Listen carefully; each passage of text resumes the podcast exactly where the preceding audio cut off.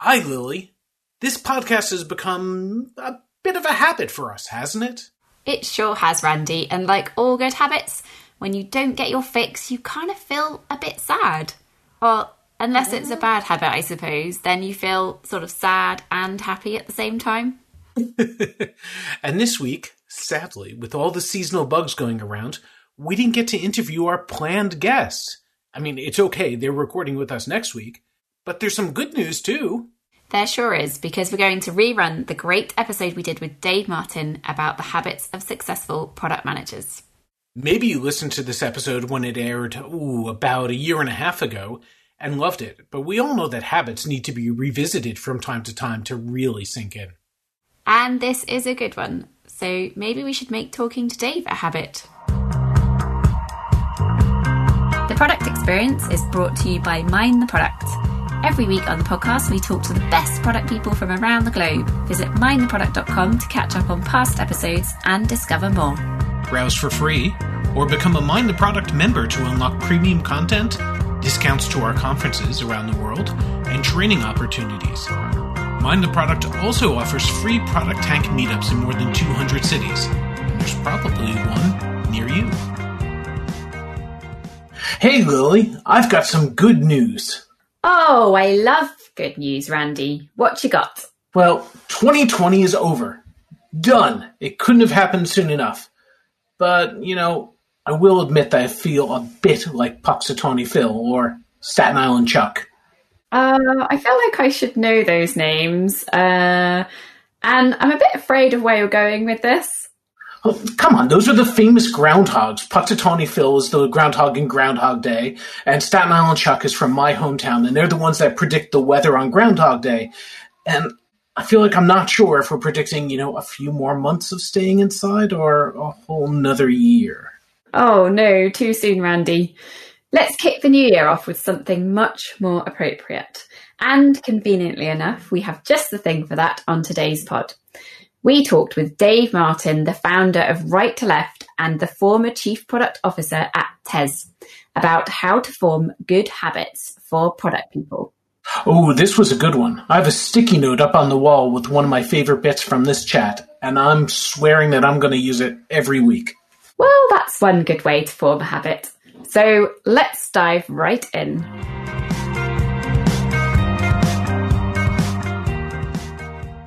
The product experience is brought to you by Mind the Product. Every week, we talk to the best product people from around the globe about how we can improve our practice and build products that people love. Visit mindtheproduct.com to catch up on past episodes and to discover an extensive library of great content and videos.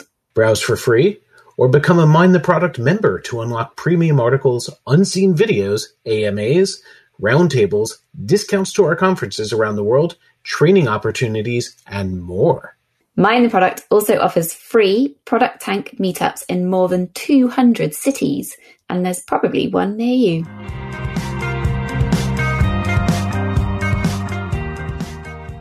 Dave, thanks so much for joining us tonight on the podcast. Uh, just for quick intro for anyone who doesn't already know you, who are you? How did you get here? And, and how did you get into product? What do you do these days? Hi there, Andy. Well, thanks for having me on the uh, podcast. I'm, uh, I listen to it pretty much every episode, so uh, looking forward to being on it. Um, how do I get into product? Well, I've spent the last 20 years or more, dearie me, that's too long, in product development. And uh, the last 10 years or so have mainly been in product leadership roles, um, including uh, chief product officer over at a pretty large private equity owned global ed tech that was called TES. And uh, so I've spent all my time pretty much on that balancing act between technology and business, uh, making sure that we're investing in the right things to help the business achieve its goals, which uh, 20 years ago we didn't call product management, but today we do. Fantastic. And it's that experience that we wanted to talk to you about because you've got a lot of experience in uh, evaluating product managers and in hiring them uh, and recruiting them. So we're curious, what do you look for when you're evaluating a product manager? How do you know if someone's any good? Well, that's a, you know a million dollar question. How do you know the good one? if I was that, I'd be uh, the best recruiter in the world instead of uh, instead of a product management coach. But um, You know, it is true. It's there. Are, I've spent a lot of time hiring and built lots of great teams, and uh, now right to left, the company I founded, we audit and help companies understand how good they are themselves too. And uh, I think you know one of the tough things is that it's not one size fits all. And I think unlike perhaps other sectors that we could be in, you know, other other career choices and vocations, you know, it's unlike you know passing your exams in finance and everybody does corporate finance the same way. Um, product isn't quite the same, as we all know. Um, so I think first of all, we've got to understand what this white space is. Product's got to fit in that organization. And then perhaps the next thing that I personally look for on individuals, instead of uh, perhaps their competencies and skill sets, I'm more interested in looking at how adaptable they are because that white space changes and so does the product. You know, when you launch a brand new product and you're trying to find product market fit, it's a completely different way of and different habits and different techniques you need and different way of thinking, different attitudes and behaviors to perhaps when you're a uh, product manager looking after a growth product, trying to uh, optimize growth and to scale. And do you have any particular signals that someone is more adaptable or, you know, not suited to product and not adaptable? I think when you think look at people's behavior, it's it's the key, you know, and there are certain traits I think which are really common. And I know perhaps later on today we can talk about some habits that people do, but it's that thing of having really good habits and changing your habits, and that trait of uh, not having a big ego and being open to self improve and being open to uh, continuously improve what you're doing. Um, it might sound a little pompous, but really the ability to think in the meta, which, uh, which put a different way is about critical thinking. You know, critical thinking is, you know, the application of, uh, appropriate skills and strategies in order to obtain the desired results, i.e. not just doing the same thing every time. And product managers have to be able to critically think. And, you know, instead of perhaps more of the definition of critical thinking and put it more English, it's about how product managers and teams rethink their habits on a reasonably regular cadence, not weekly or monthly, but at least annually, and then practice those new behaviors to form those new habits. Um, but that's where the trick really gets hard because that rethinking isn't is really difficult. How do you rethink your product process? How do you rethink who you are as a product manager, and how how do you even go about that? You know, it's not like you know re- rethinking some other skill set. You know, where it's uh, there there aren't many pointers to help us. Um, and that's where we've been doing a lot of work in the company I run now, building out something called the product mindset profile. And we've called it epical. It focuses, it lets you evaluate yourself. It's a free tool we're about to launch. It lets you uh, evaluate yourself um, and see where you over index and where you under index across six specific characteristics, six specific, uh, we call them mindsets, but they're really behaviors and attitudes. And that's empathy, process, imagination, commercial, analytical and learning. And just helping product managers adapt those particular characteristics based on the goals they have. Uh, that's a really interesting space to play in. So let's dig into that a little bit because we're all guilty of making product management sound like it's the end all be all and this amazingly uh, important thing. And sometimes I have to remind myself that really we're just middle managers most of the time uh, and we're working within a company within with lots of other people. So, what are some of those habits uh, aside from reining in that ego? What, let's talk about one of the habits that you look for and try to develop in people that uh, help make them really effective.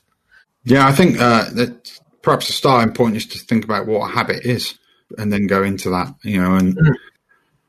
when I uh, told my daughter we were having an interview tonight about habits, she looked at me confused and wondered what we got, why we were talking about priests and vicars clothing. so, you know, it's just about their routine behavior. What's my routine behavior? And what routine behavior do I do that I don't really have to think about? That, that would be what I mean by habit. You know, and there are a bunch of great habits that, and I think they're not always they're not all needed for every product manager at every specific part of their journey. Uh, and that, but by journey, I don't mean their individual career. I mean the journey for the product they're overseeing and the business goals they're trying to achieve. But um, there are a few that stand out as those sort of lifelong habits. Just like if we were talking about being healthy, there are a few lifelong habits to being healthy, which will always stand you in good stead. You know, so thinking about your diet in a certain way will always do you well. And I think there are a few of those in product that we could dig into. And perhaps the first and most obvious, but unfortunately, from my experience, the one that is least practiced very well and isn't a habit for many people is talking to customers, which sounds crazy that that's not a, uh, a common habit. But uh, given all the books that all these amazing people like Marty Cagan, etc., write, talk about the process of talking to the customer and learning from the customer. Um, but it's not a habit many people have. What do you think it is that holds people back from talking to customers, and how do you support product people in trying to improve that very um, important habit? Yeah, I think it's really interesting. For a while, I ran this process in teams of companies when I was helping companies go through transformation and more recently coaching and helping teams grow. Uh, this process where we got we evaluate got the team to evaluate themselves on a bunch of capabilities or, or and things they do and activities about the knowledge. Do they have the knowledge to do this thing? And that's where we'd start. And the teams would always tell me how they knew how to run experiments, knew how to talk to customers, etc. And then we'd do exactly the same process, but the topic would have changed slightly to what do you actually do, not what you know how to do. so, and, and the gain that, you know, talking to the customer would be really low along with running experiments. So the, it's not knowledge. It's not that they don't know how, but that's the interesting thing about learning. It's not always about the expertise of how to do something. It's not always the knowledge; it's the practice of, of the practice of actually doing it. Um, I've done a lot of reading in this space, and there's this fantastic economist uh, called Alison Wolf, and she observes this problem to do with people learning vocational education, and focused. She looked at like music teachers and pointed out that good teachers of music, and this is a direct quote from her, are utterly disinterested in it being good enough they're really obsessed about things being great. They they don't have low expectations. They just don't do low expectation. And I think there's a starting point that we don't necessarily always think about the key things in our vocation as product managers and like these key habits like talking to customers as something that we can that we, we, we accept that it's okay we don't do it. So I think that's the first starting point, accepting that that's not good enough, that it's non-negotiable and you're not doing your job. If you're not doing that is a, is a starting point, which can be a home truth for people. But the next thing is fear. Always the same. It's always, nearly always the same conversation. You know, in the last year, I've probably helped a hundred odd product managers and team in across different teams, um, both in the UK and US. And every single time it's fear. They'll come up with excuses. There'll be problems like, you know, we haven't got access to the customer. That's sometimes one. It's not always one, but it's sometimes one. It's often not very hard to get over. Just ring the CRO up, talk about why and why you want to talk to the customer, and now you're allowed. It's pretty easy.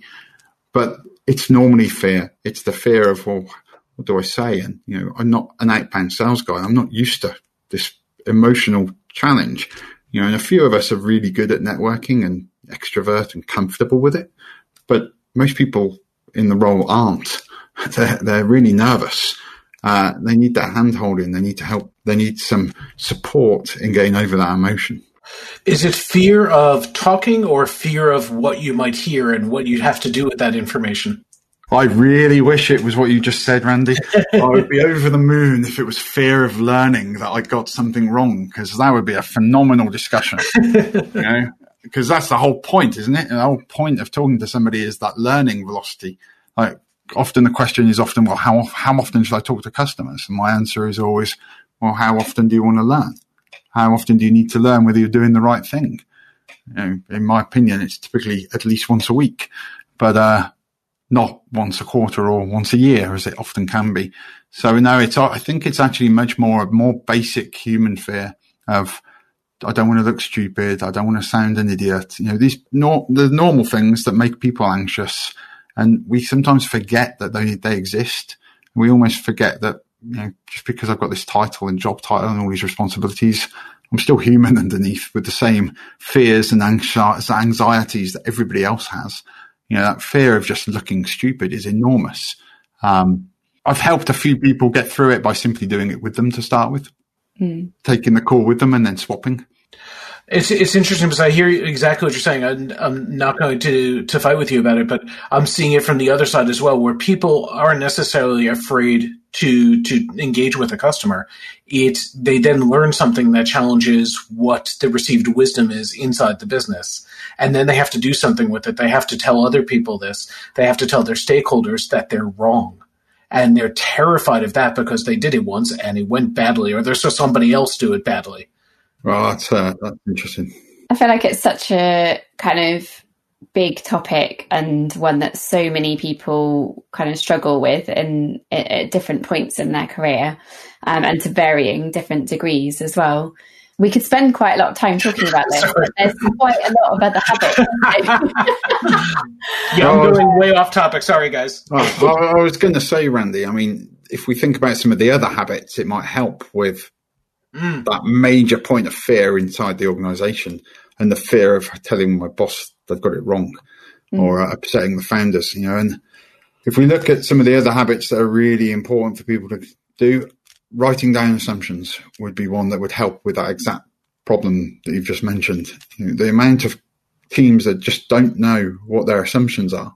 There's the, the great teams, the teams that work brilliantly, I can talk to them and they'll tell me, well, this is the assumption of why we think this thing is right. And then they, that can be challenged through conversation. And then that can introduce another great habit, writing down hypotheses. And that challenge becomes hypotheses, which then becomes experimentation. And that leads into the habit then of sharing the learnings from experimentation and from interviews. So I think those thinking about those habits, writing down assumptions writing down hypotheses, and sharing learnings from experiments.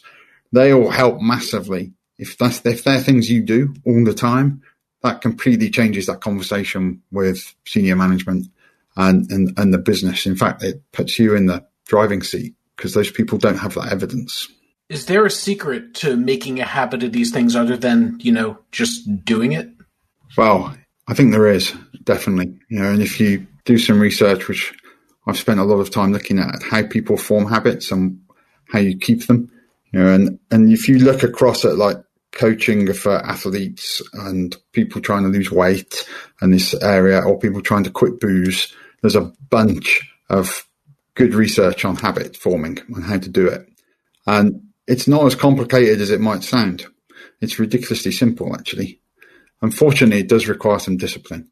And, you know, the first thing is to set a goal set and define a clear goal. And that goal isn't, isn't, I want to form this habit. That goal is, why are you doing this thing? What, what's the thing you want to get out of it? Maybe some part of the goal is for your business, but part of the goal has to be for you as well, personally.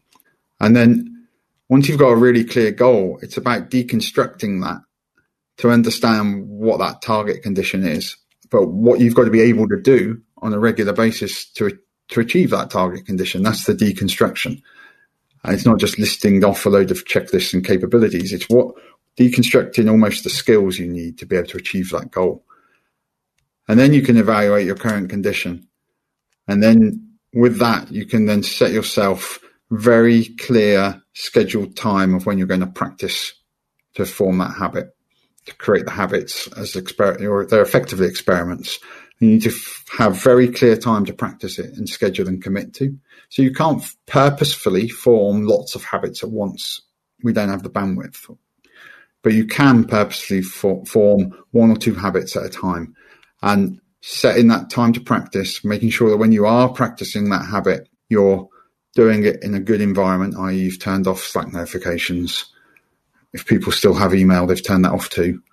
You know, and your phone is off, I guess, if that rings, which would probably shock most people. but they focus on their habit and, and practice it and then review and track whether they're doing it. Track, am I doing this regularly? Have I, have, how have I done it? And how am I feeling about it? Is it getting better? Is this thing getting easier? Is it becoming more easy for me? And typically the research suggests that it takes roughly 21 days three weeks to form a new habit when you purposefully and actively try to do it. After the 20, after the third week, it doesn't, it no longer feels hard work. You've got over that curve of discomfort. Or if you look at it a different way, we could talk, consider it to be about resilience. You've got yourself out of your comfort zone for a little while and it takes you roughly three weeks to, for that position of being out of your comfort zone to become your new comfort zone. And that, that helps you drive forwards a new habit. Is that with practicing it every day? Yeah, pretty much every day. Yeah. Yeah. So it doesn't, obviously, habits in the business world may take a little longer because some things don't happen every day. yeah. And what about because a lot of these things that you've mentioned about, you know, talking to customers, writing down assumptions, sharing learnings from experiments, um, they don't necessarily have to be things that you do as an individual. It can be more of a team um, situation. So, how do you find people kind of uh, developing habits in within teams? Does that make it easier or harder? Or I think it makes it easier. You know, obviously, the word it always depends, but uh, you know, standard answer for product manager everywhere. but uh, in reality, I think typically it makes it easier, and it makes it easier because you've got some extra things by default that you need to do this well. Um, you know, if, if you think about that athlete they need supporting emotionally through the pain, through the being out of the comfort zone. They need to be able to talk through their failures with somebody. They need to be able to focus on their performance and they need to be encouraged to reflect on it. And in a team environment, a good team anyway, and by team, I don't mean just a bunch of people who are put in a room to work together. I mean, an actual team that works together to achieve goals and supports each other and communicates. Then you're going to get an awful lot of those things by default. You're going to get them automatically. You're going to have that conversation with your team members that provides you that emotional support that you're going to chat through the things that didn't work, probably in retros, another good habit, probably in retros and be able to talk through the failures. And then you'll be able to focus on the performance, maybe in stand up regularly, another good habit, turning up to stand up, focusing on those performance issues of around what we're looking to improve and the nature of retro, etc., automatically encourages reflection, and so does teamwork. It encourages people comparing and asking you and challenge you. That support and challenge framework that good teams have will automatically give you a better environment in order to form good habits. So you'll probably form them not only quicker, but also stronger. So, how can people understand how good they are now at some of these um, some of these habits? You know, I, I mean, I write down assumptions, but I don't do it very purposefully or mindfully. So, I wouldn't really know how to score myself on whether I'm good at it or bad at it. Or um, so, how do we evaluate ourselves on these different habits? I think there's probably two different ways of looking at it. First of all the fact you have the habit at all is a good thing. So reward is a really important part of habit forming.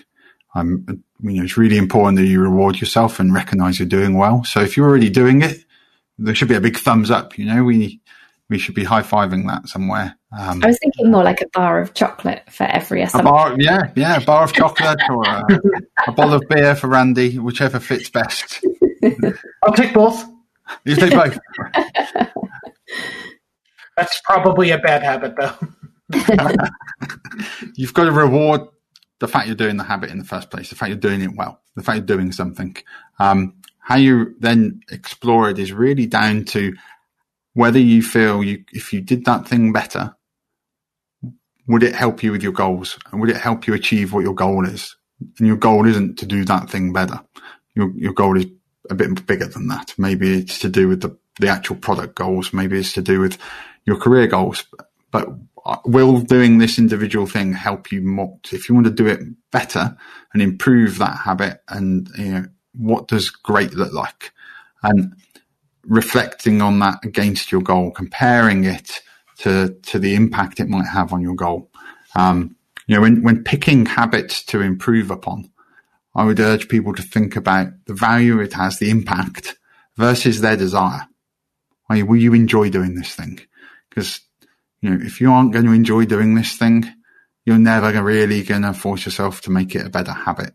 It's going to be one of those things you have to, you'll procrastinate on and one of those things you'll do when you really, really have to, or if you can't delegate it to somebody else. So, you know, if you're going to really shine, shine, find the things that are going to have an impact and the things that you desire to do better at. And then pick one or two of those and focus on those to, to improve upon. So would you say all of these areas that you measure, are they equally important or is it situational? Does it depend on uh, what do you need to help you overcome uh, or achieve a certain goal? Yeah, I think it's definitely situational, Randy. I mean, when we look at the product mindset profile we've created, the, the epical characteristics, they change. They're not the same for everybody. We do work as a company, as a consultancy company with organizations to understand which of those attributes they need right now in order to succeed at their goals.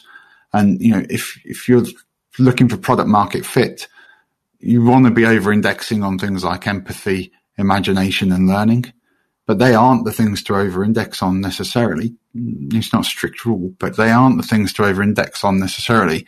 If you're looking to scale up at pace, you probably need to think more about process operations, that kind of thing.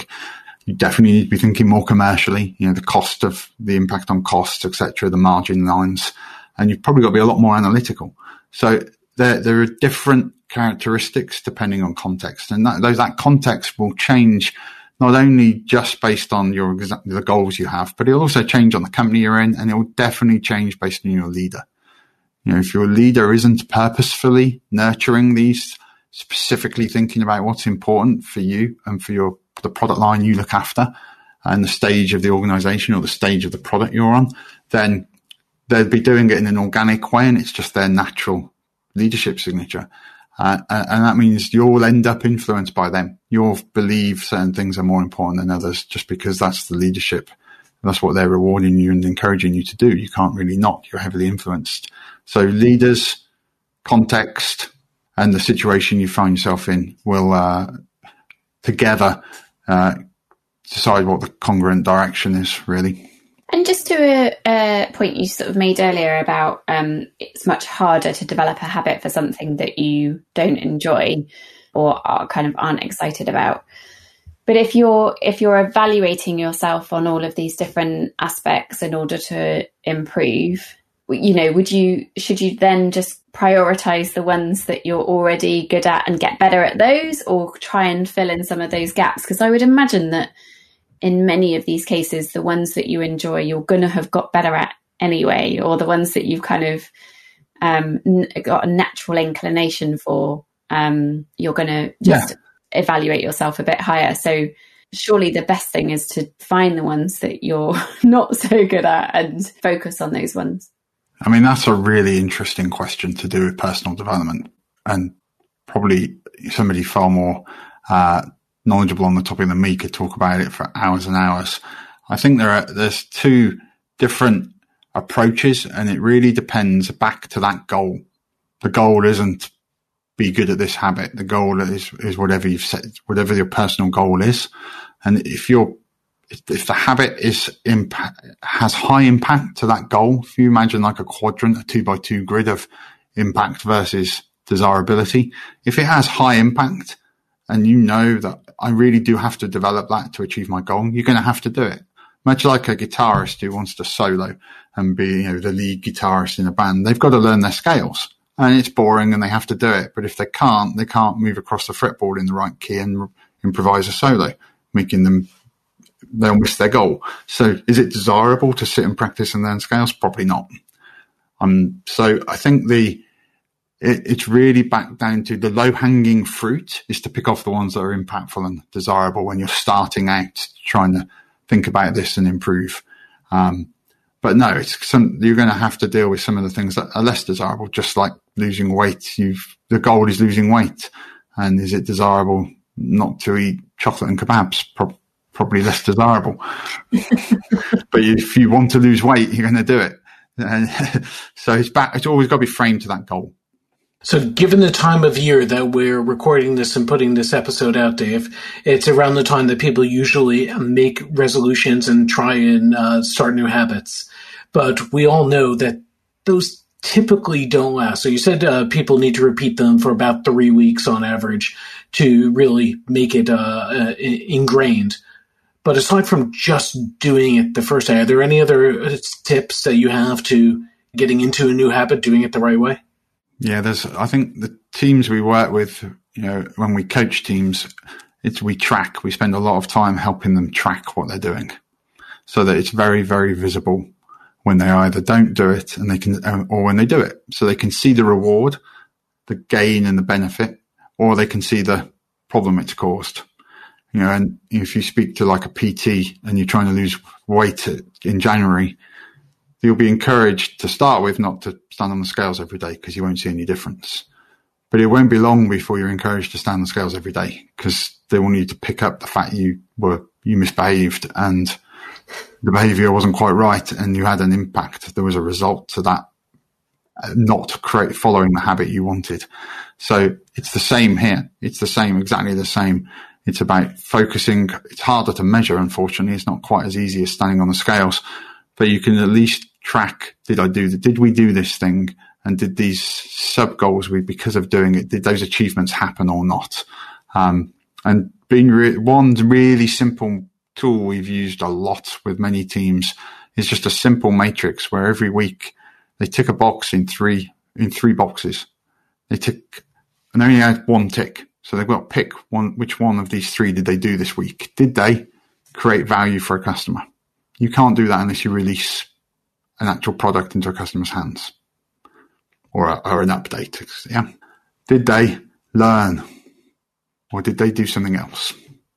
And they track those three things. And then the conversation becomes, well, what was the something else? And why, why wasn't it learn or create value? Because what else was more important? Mm. And that then forces them to think about, well, we didn't do these things. We, you know, you know, we didn't talk to customers this week, which is why we weren't able to tick the learn box. Ticking the something else box is, is pretty negative. It's the equivalent of the pounds going up or the kilos going up on the scales. It mm. sounds like the, the star chart I had for my child when he was being potty trained. Well, you know, we're all human. I mean, if you get it right. it provides the really very simple way without complex metrics and teams getting obsessed about some fake figure because they come up with all sorts of numbers. It'd be like agile teams talking about, oh, we've increased our velocity by three points. It's like, whoopie do, you could have just estimated them all three points bigger and you would have done that. it's all meaningless. Um, that it provides a really subjective mechanism and it's not for anyone else. It's not for some manager to look at. It's for the team to look at or the product manager to look at themselves and go, this is for me to reflect on to then look at, did I do the habits I was meant to do? Did I do the things I said I would do? Because don't forget when we, when I get involved helping teams, there is always a sense that they want to improve because as a coach, we don't work with people who don't want to be coached. Mm. You know, and if you want to be coached, you, you want to improve. So I'm kind of lucky in that sense that I don't have to deal with the people that don't want to be, don't want to improve. Actually, that's a really good point. What, you know, have you ever had to deal with people who, or manage people, you know, don't, don't see that they need to be improved and are just happy kind of cruising or yeah, definitely. I mean, if you look at like general management and leadership, and it's a bit old now, but years ago there was a Gallup survey called the Seven Rules, and they focused on exactly that. There were some specific measurements they took across lots of companies over managers' behaviors and found that companies where managers felt like they had to always improve their staff and their staff all wanted to become them to do their job instead of respecting the fact that a waiter could just be want to be a good waiter and that's that. They found that that was a huge differentiator between high and low performing companies. So I think it, it, there is a difference though between doing the job at an adequate level and doing the being the best you can possibly be. And it's perfectly fine. I don't have any issue with a team or an individual not wanting to be the best they can possibly be. They do have a life outside of being product managers, but it's not acceptable if they're underperforming. And that's a, that's where the challenge comes in. So, you know, managers should, in my opinion, their job is to help individuals be the best they want to be. And, you know, and if they're, if there is a delta between what they, how good they want to be and how good the company needs them to be, then it's managers' jobs to make sure that the individuals know that and yeah. exit them if that's the case. Unfortunately, they've got to get the right fit. So, Dave, before we wrap up, uh, like we said, as people are about to uh, start another year and try and get better at what they do, is there anything you'd like to leave them with? Is there something inspirational that you have for for our, our listeners? I mean, first of all, we should always point out that they're probably doing an amazing job, and product management's super hard. So well done for just doing the job. Full stop. We're talking here about excelling and how to help you on your journey to being an elite product manager. So. Uh, you know, if you're not doing all these things, don't worry. I'm sure when, when you reach elite SAS status, you will be, I'm sure. But uh, I think probably the best thing to finish on is my favorite quote, uh, and it's a quote about resilience uh, and motivation, uh, and it's from Winston Churchill. Uh, in fact, I once was running a startup. I was founder of a business, and things were getting tough. And my wife framed this for me because she knew how much I liked it, and put it in front of my de- on my desk. So I looked at it quite a lot and it's that a successful man is a man that gets up after being knocked down with no loss of enthusiasm. Obviously, that's man or woman. So, uh, I think focusing on that, you know, if things go wrong and it doesn't quite go as well as planned and the type 21 goes a little bit better than 20, uh, if things don't go quite as you planned, dust yourself off, jump back up. Don't worry about it. Let's have another go. That's fantastic. I think 2020 definitely knocked us all down. And if we could start 2021 uh, jumping back up with the same enthusiasm, we'll all be in fantastic shape. Dave, thank you so much for joining us. That was really inspirational. That was really fantastic. Thanks very much, Randy. Thanks, Dave.